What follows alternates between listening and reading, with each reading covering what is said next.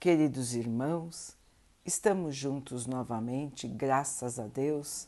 Vamos continuar buscando a nossa melhoria, estudando as mensagens de Jesus, usando o livro Fonte Viva de Emmanuel, com psicografia de Chico Xavier. A mensagem de hoje se chama Na Pregação. Eu, de muito boa vontade, gastarei e me deixarei gastar pelas vossas almas, ainda que amando-vos cada vez mais, seja menos amado. Paulo 2 Coríntios 12, 15 Existem numerosos companheiros da pregação salvacionista que de bom grado se elevam a tribunas douradas, falando preciosamente sobre os méritos da bondade e da fé mas se convidados a contribuir nas boas obras, sentem-se feridos na bolsa e recuam apressados sob desatinadas alegações. Impedimentos mil proíbem o seu exercício da caridade e se afastam para diferentes setores em que a boa doutrina não seja incômodo para a sua vida calma. Efetivamente, no entanto, na prática legítima do Evangelho, não nos cabe apenas gastar o que temos, mas também dar do que somos. Não basta derramar o cofre e solucionar questões ligadas à experiência do corpo. É imprescindível darmos-nos com o suor da colaboração e do esforço espontâneo na solidariedade para atender substancialmente as nossas obrigações primárias à frente do Cristo. Quem, de algum modo, não se empenha em benefício dos companheiros, apenas conhece as lições do alto nos círculos da palavra. Muita gente espera o amor dos outros a fim de amar, quando tal atitude somente significa dilatação nos empreendimentos santificadores que nos competem. Quem ajuda e sofre por devoção à Boa Nova recolhe suprimentos celestes de força para agir no progresso geral. Lembremos-nos de que Jesus não só cedeu em favor de todos, quanto poderia reter em seu próprio benefício, mas igualmente fez a doação de si mesmo pela elevação comum. Pregadores que não gastam e nem se gastam pelo engrandecimento das ideias redentoras do cristianismo são orquídeas do Evangelho sobre o apoio problemático das possibilidades dos outros. Mas aquele que ensina e exemplifica, aprendendo a sacrificar-se pelo erguimento de todos, é a árvore robusta do eterno bem, manifestando o Senhor no solo rico da verdadeira fraternidade. Meus irmãos, a fé sem obras, a pregação sem a atitude no bem.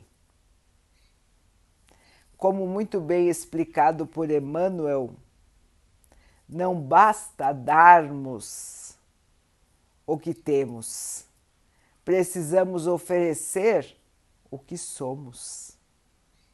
Dar de nós, do nosso esforço, do nosso tempo, da nossa boa vontade. Abrir verdadeiramente o nosso coração aos nossos irmãos fortalecer a nossa fé exercendo o amor, praticando a caridade. Só palavras não bastam, só doações financeiras não bastam. Como exemplificou Emmanuel, o Mestre esteve entre nós, distribuiu dádivas e se deixou consumir, para que nós pudéssemos aprender, para que nós tivéssemos um exemplo vivo do amor do Pai, do sacrifício do Filho. Então, queridos irmãos, quantos e quantos exemplos nós tivemos depois do Cristo aqui na Terra? Quantos irmãos abnegados vieram mostrar o caminho da caridade, o caminho do amor, o caminho da nossa evolução. Muitos foram taxados, chamados de loucos, porque não queriam nada para si, e sim queriam doar e se doaram para os outros. Ainda hoje, os irmãos que assim agem são pouquíssimos, mas ainda hoje são taxados, são vistos como seres estranhos. Muitos são chamados por loucos até hoje. Porque a matéria nos chama com tanta força que nós não conseguimos imaginar, conceber que alguém possa ser desapegado, que alguém possa enxergar aquilo que nós ainda não conseguimos ver.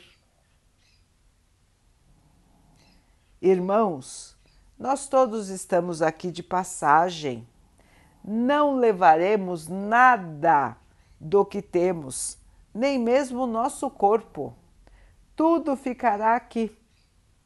E nós iremos, continuaremos a nossa jornada de aprendizado, de evolução, de melhoria do nosso espírito tudo que nós pudermos fazer enquanto estamos aqui na carne, pela melhoria, pelo auxílio aos nossos irmãos, nós precisamos fazer, precisamos e devemos fazer.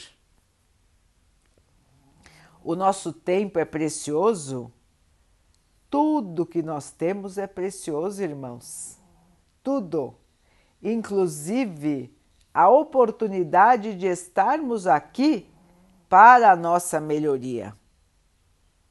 Não podemos mais perder oportunidades. São tantas à nossa frente.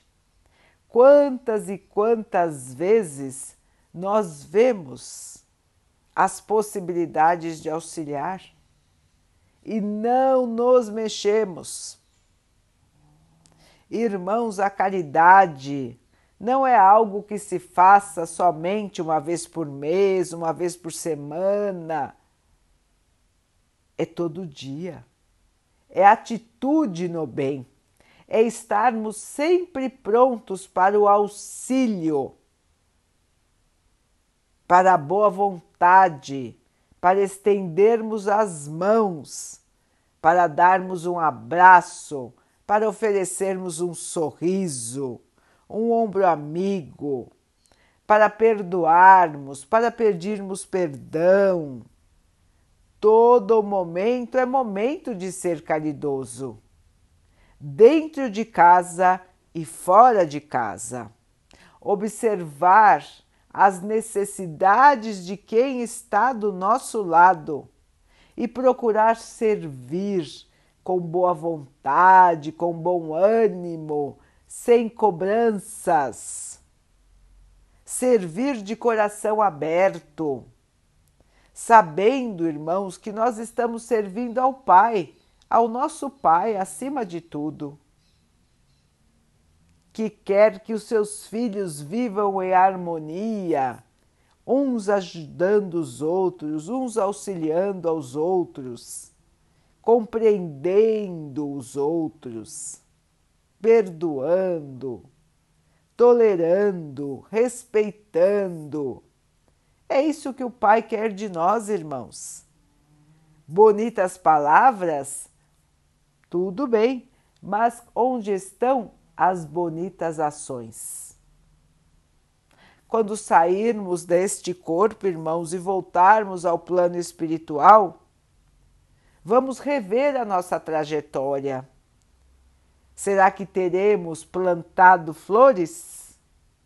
Ou será que nós apenas deixamos algumas pétalas que voaram ao vento? A escolha é de todos nós, irmãos, e a escolha acontece todos os dias, todos os momentos. Podemos escolher sermos discípulos verdadeiros do Mestre ou passarmos a vida aproveitando as vantagens que nos chegam, achando que estamos sendo cristãos. Apenas por comparecermos aos templos religiosos, orarmos e falarmos de Jesus. Ser cristão é muito mais que isso, irmãos. Nós temos consciência de que o Cristo nos deixou uma lição completa.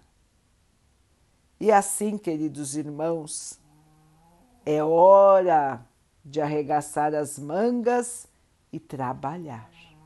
É hora de nos dedicarmos mais. É hora de estarmos prontos para o auxílio, começando dentro do nosso próprio lar.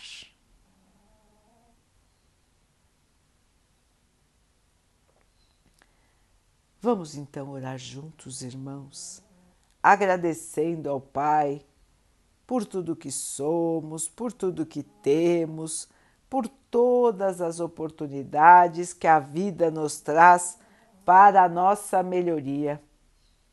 Que nós possamos ter consciência das nossas atitudes, pensamentos e sentimentos e voltemos a nossa ação para o amor verdadeiro. Que o Pai possa assim nos abençoar e abençoe a todos os nossos irmãos.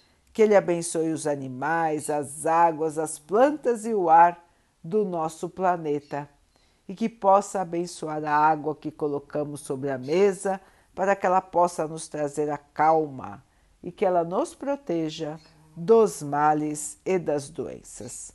Queridos irmãos, fiquem, estejam e permaneçam com Jesus.